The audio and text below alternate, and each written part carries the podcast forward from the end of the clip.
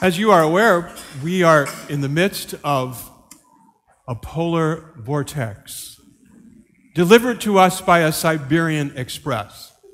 Well, isn't that special, right? It hasn't been a very easy few days, and I know that people's travel plans have changed, and maybe some folks were disappointed because loved ones and friends could not gather, or you couldn't go there in terms of what your plans for Christmas were. And I want, though, to say this to you.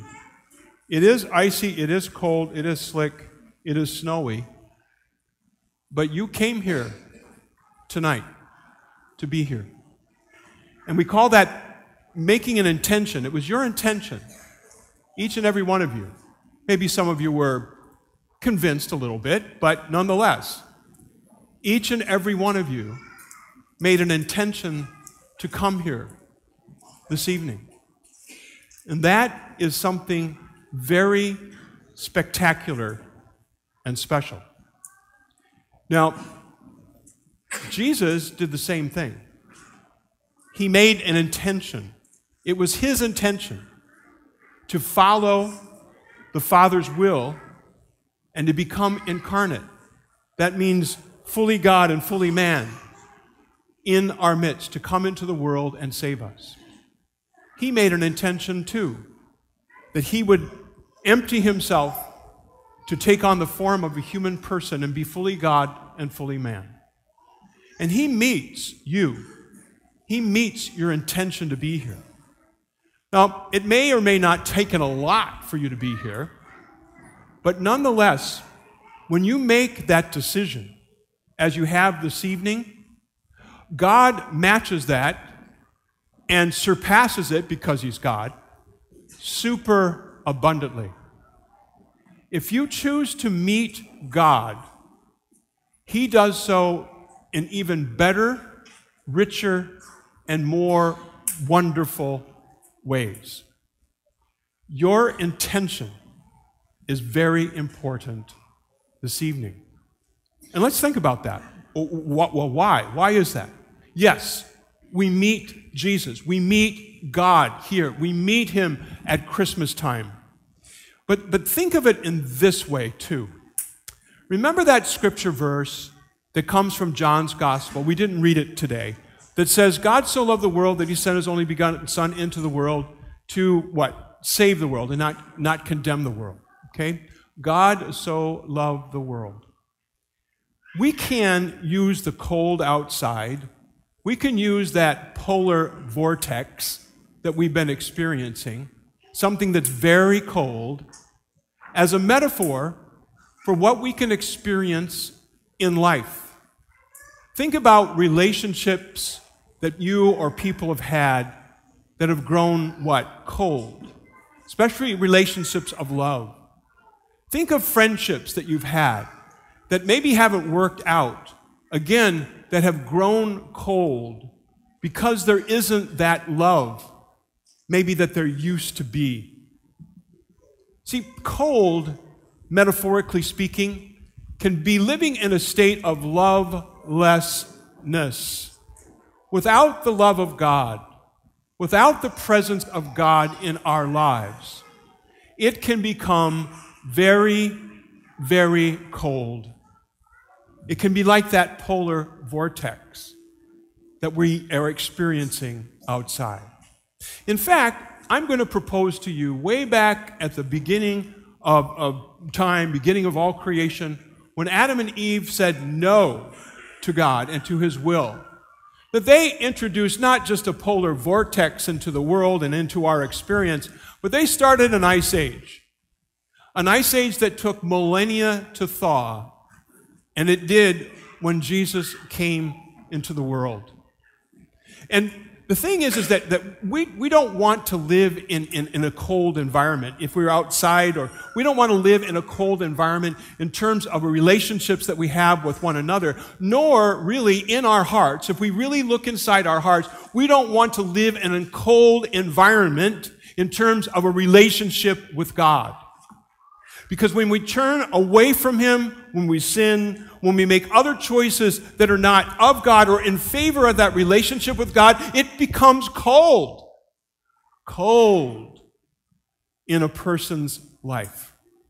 But we heard, we heard that Jesus came into the world not only to warm it up, but to bring that, that, that beautiful superabundance warmth of his love into the world for you and I to experience and to know, to accompanying us during the earthly pilgrimage that we are living and experiencing right now. And that was intentional too, to bring, if you will, his love into the world through the gift of his Son, the Son of God.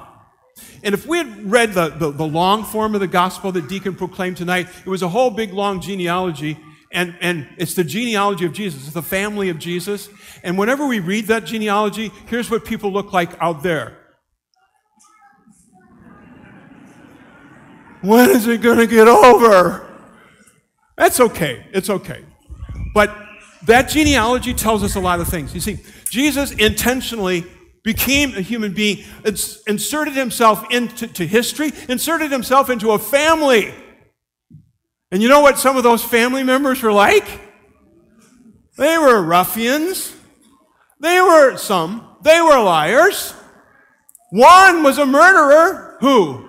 King David. Remember, he murdered a guy so he could marry his wife. See, that's part of Jesus' family tree, as well as the, the virtuous ones who, who practice the law. Jesus inserted himself intentionally into history, into a family, into our human experience, whatever it might be, so that we don't live a cold, loveless life, but that we be saved from ourselves, our sins, and all that burdens and oppresses us.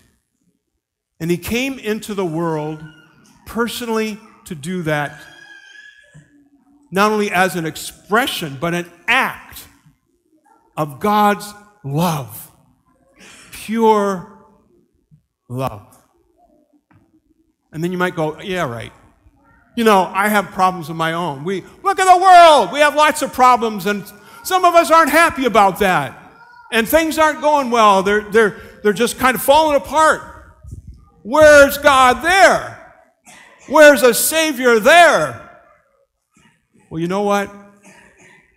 Jesus did not become our Savior to promise a, us a utopia, a perfect, happy existence here on this earth.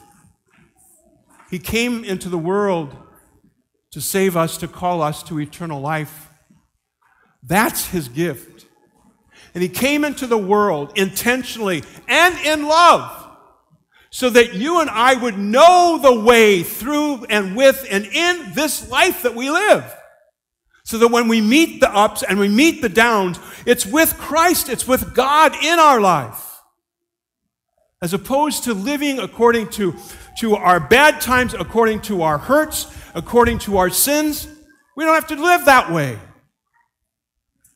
We can live in the life and the light of Christ, who personally came to save each and every one of us, including the skeletons that are in our own lives and in the families that we represent here today.